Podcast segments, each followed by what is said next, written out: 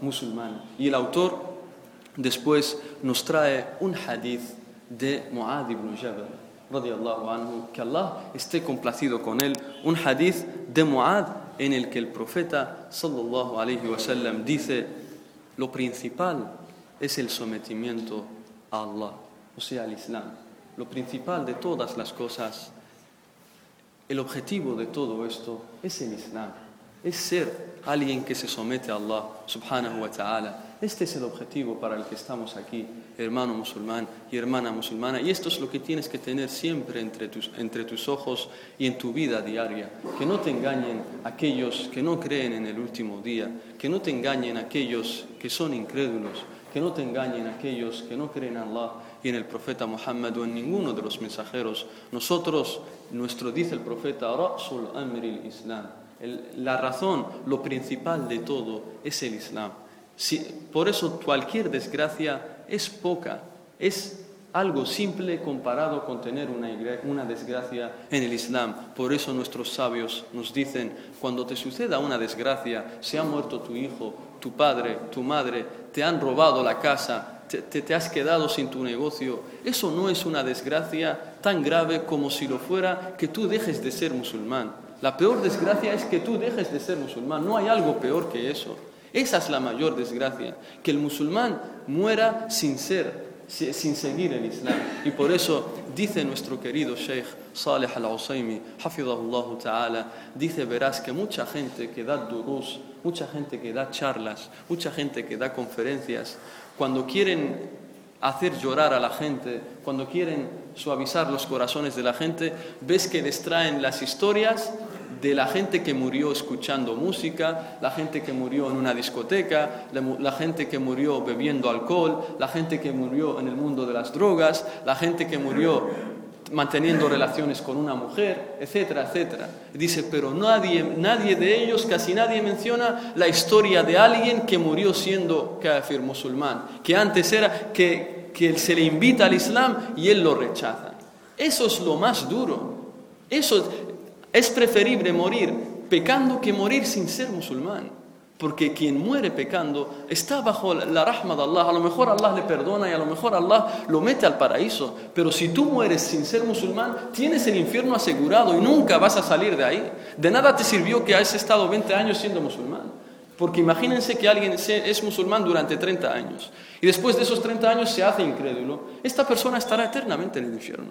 De nada le servirá esos 30 años siendo musulmán porque terminó su vida siendo incrédulo. Y por eso dice el Sheikh Saleh al-Husaymi, la gente cuando quiere eh, ablandar los corazones, tienen que contarle la historia de alguien que murió siendo incrédulo, tal como el hadith del profeta sallallahu cuando fue, cuando su tío Abu Talib estaba en su lecho de muerte, estaba muriendo, y el profeta fue a su tío y le decía, oh tío mío, di la ilaha illallah para que te pueda ayudar el día del juicio.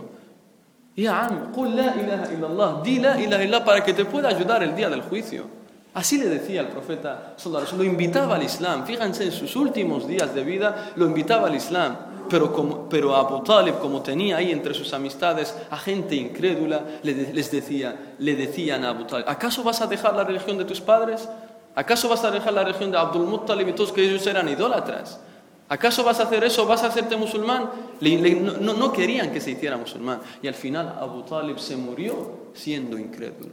Y de nada le sirvió ser familia del profeta sallallahu alaihi wasallam. De nada les... Esto es lo peor que le puede pasar al musulmán, que antes de morir se te invite al Islam y tú lo rechaces y digas, "No, yo no quiero eso." Por eso seamos conscientes conscientes de la gran neama que tenemos. Valoremos este Islam. Allah, que si se nos quita este Islam, no valemos nada. Dijo Omar ibn, ibn Khattab, نحن قوم أعزنا الله بالإسلام نحن قوم أعزنا الله بالإسلام فمهما ابتغينا العزة في غير الإسلام لأذلنا الله En español dice Omar ibn Khattab, nosotros somos una gente que Allah nos orgullece cuando estamos aferrados al Islam.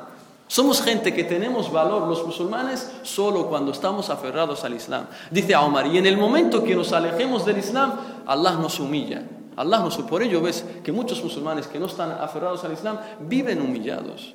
Viven humillados, no valen nada. ¿Por qué? Porque los ves siguiendo a gente que no cree en Allah, los ves siguiendo a gente corrupta, a músicos, cantantes, etc. Y no tienen valor. Y el musulmán tiene valor solamente si se aferra al Islam.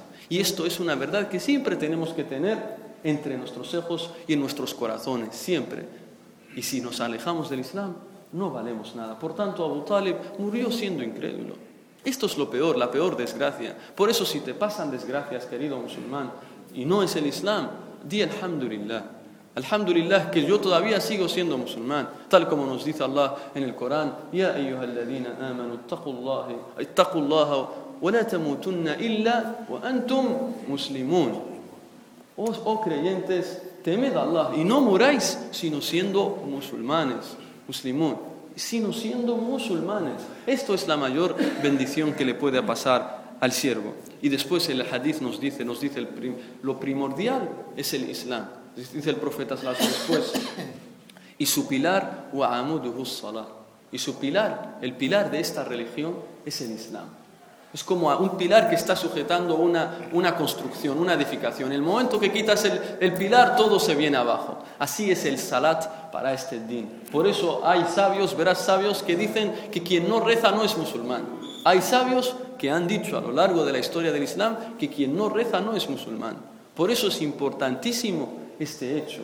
Importantísimo este hecho, el rezar. Para que así estés con ese pilar. Porque sin ese pilar, todo se viene abajo. Por eso es importante el cumplir con nuestros cinco salat y especialmente el salat al-fajr, porque ese es, salam, porque ese es uno de los salat importantes sobre las que las personas todavía no lo cumplen con frecuencia. A lo mejor lo rezan un poco y después se cansan y ya está pero el musulmán siempre adora a su Señor porque el Dios del Salat al-Maghrib también es el Dios del Salat al-Fajr.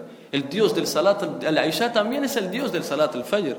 El Dios sigue siendo el Dios siempre, nuestro Señor subhanahu wa ta'ala. Y después el, el hadith nos termina diciendo, y su cúspide y la cúspide de todo esto, la cúspide es lo más alto, es esforzarse, trabajar por el camino de Allah.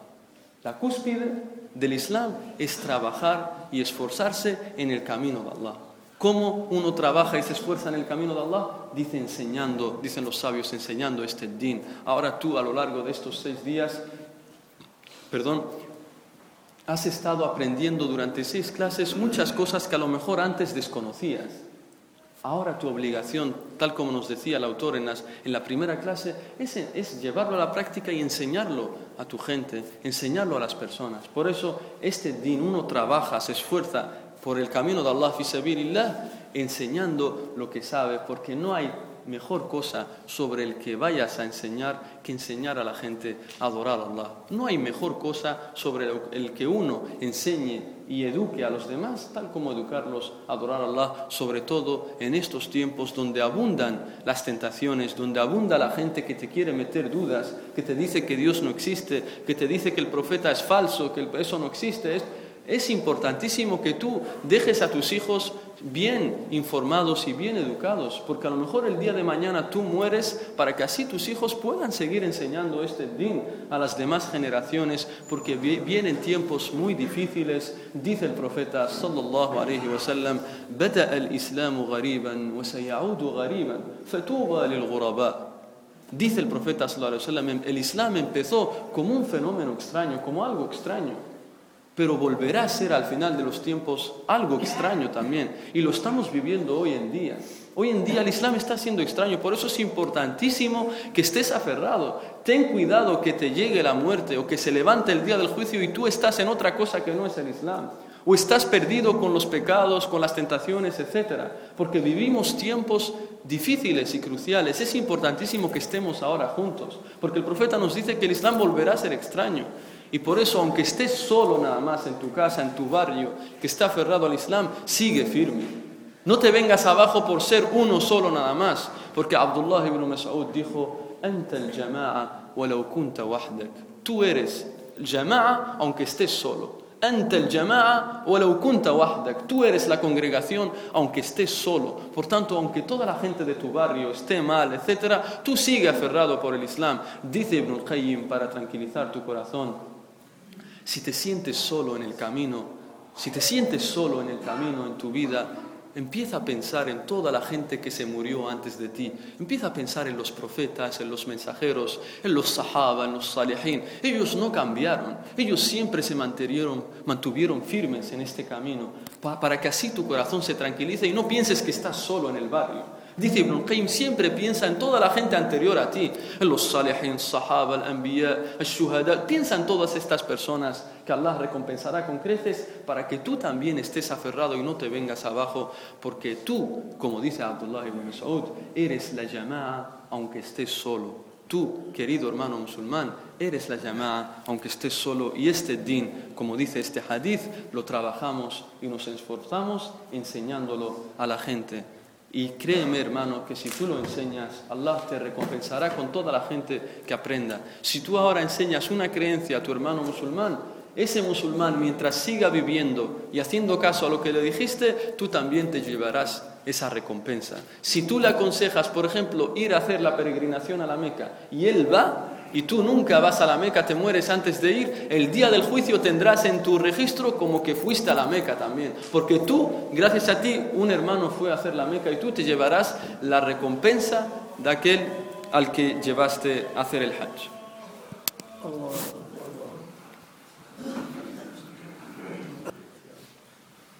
Y así termina este hadith, es un hadith que está en Tirmidhi en Ibn Majah, es un hadith sahih, declarado sahih por el Sheikh al-Albani, y después de esto dice el autor y termina este libro, en 10 minutos nos levantamos, y termina este libro y nos dice, Wallahu a'lam, y Allah sabe más, Wallahu a'lam. Fíjate, ha llevado toda, ha llevado todas estas, a lo largo de todas estas clases diciéndonos si el delil es esto, tienes que creer esto y el delil es esto, la prueba es esto, la prueba, y al final, por su humildad, nos dice, y Allah sabe más. Allah sabe más, Wallahu a'lam. Y Allah sabe más. Fíjate qué gran humildad tiene este sheikh, qué gran humildad tiene el autor de este libro y así tiene que ser el musulmán, humilde en su vida diaria y nunca enorgullecerse por cualquier cosa, tal como eran la gente piadosa. Y con esto termina el seminario. Le pido a Allah que lo haya aceptado de nosotros. Le pido a Allah, le agradezco por, habernos, por haberme facilitado terminarlo y por haberme facilitado todas las palabras, porque si no fuera por Él, no habría, sido posible. Le pido a Allah que lo acepte de nosotros. Después agradezco a todos los hermanos de la mezquita del Real, el Mohsinin, por habernos dado He dejado esta mezquita para así implantar estas charlas, estas clases. Le pido a Allah que los recompense a cada uno de ellos, a la directiva, al imam, a todos ellos, que Allah les bendiga a todos y los introduzca al paraíso por cuyos bajos fluyen los ríos. Le pido a Allah que los perdone todos nuestros pecados, tanto los públicos como los privados. Le pido a Allah que nos haga musulmanes y nos haga morir siendo musulmanes y aferrados a la sunna. اللهم أحينا على الإسلام والسنة آمين. اللهم أمتنا على الإسلام والسنة آمين. اللهم أحينا على الإسلام والسنة آمين. وأمتنا على الإسلام والسنة Le pido, le agradezco también a todos los hermanos que han asistido, hermanos y hermanas, por haber asistido a estas clases, a escucharlas. Le pido a Allah que les perdone también a todos ellos. Y también para confirmar el, el último beneficio, decíamos el tesbih, y el último tesbih que es sunna también, es decir, subhanallah 33 veces, alhamdulillah 33 veces y Allahu Akbar 34 veces. Es un hadith que está en Sahih Muslim y que lo reporta el sahabi Ka'b ibn, ibn Ujra. Ka'b ibn Ujra es el que lo reporta y el objetivo con esto, inshallah, es otra vez repetir este seminario, pero en otras mezquitas, inshallah, para que así este khair se vaya difundiendo por toda, por toda esta ciudad. Y tal como le dijo el imam Ahmad a su hijo Abdullah, Ya bunay, inwi walau lam. Ya bunay,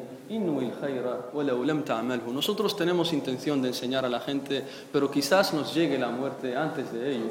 Y le decía el imam Ahmad a su hijo Abdullah, oh hijo mío, oh hijito mío, ten intención, ten intención siempre de hacer el bien, aunque si al final no lo hagas, pues la simple intención de hacer el bien se te cuenta como acción. La simple intención, que tú tengas intención de hacer el bien, aunque al final no lo hagas, Allah te la, te la escribe, te la registra como una acción. Allahumma اغفر لنا وتب علينا فإنك أنت التواب الرحيم سبحانك اللهم ربنا وبحمدك أشهد أن لا إله إلا أنت أستغفرك وأتوب إليك اللهم صل على محمد وعلى آله وصحبه أجمعين.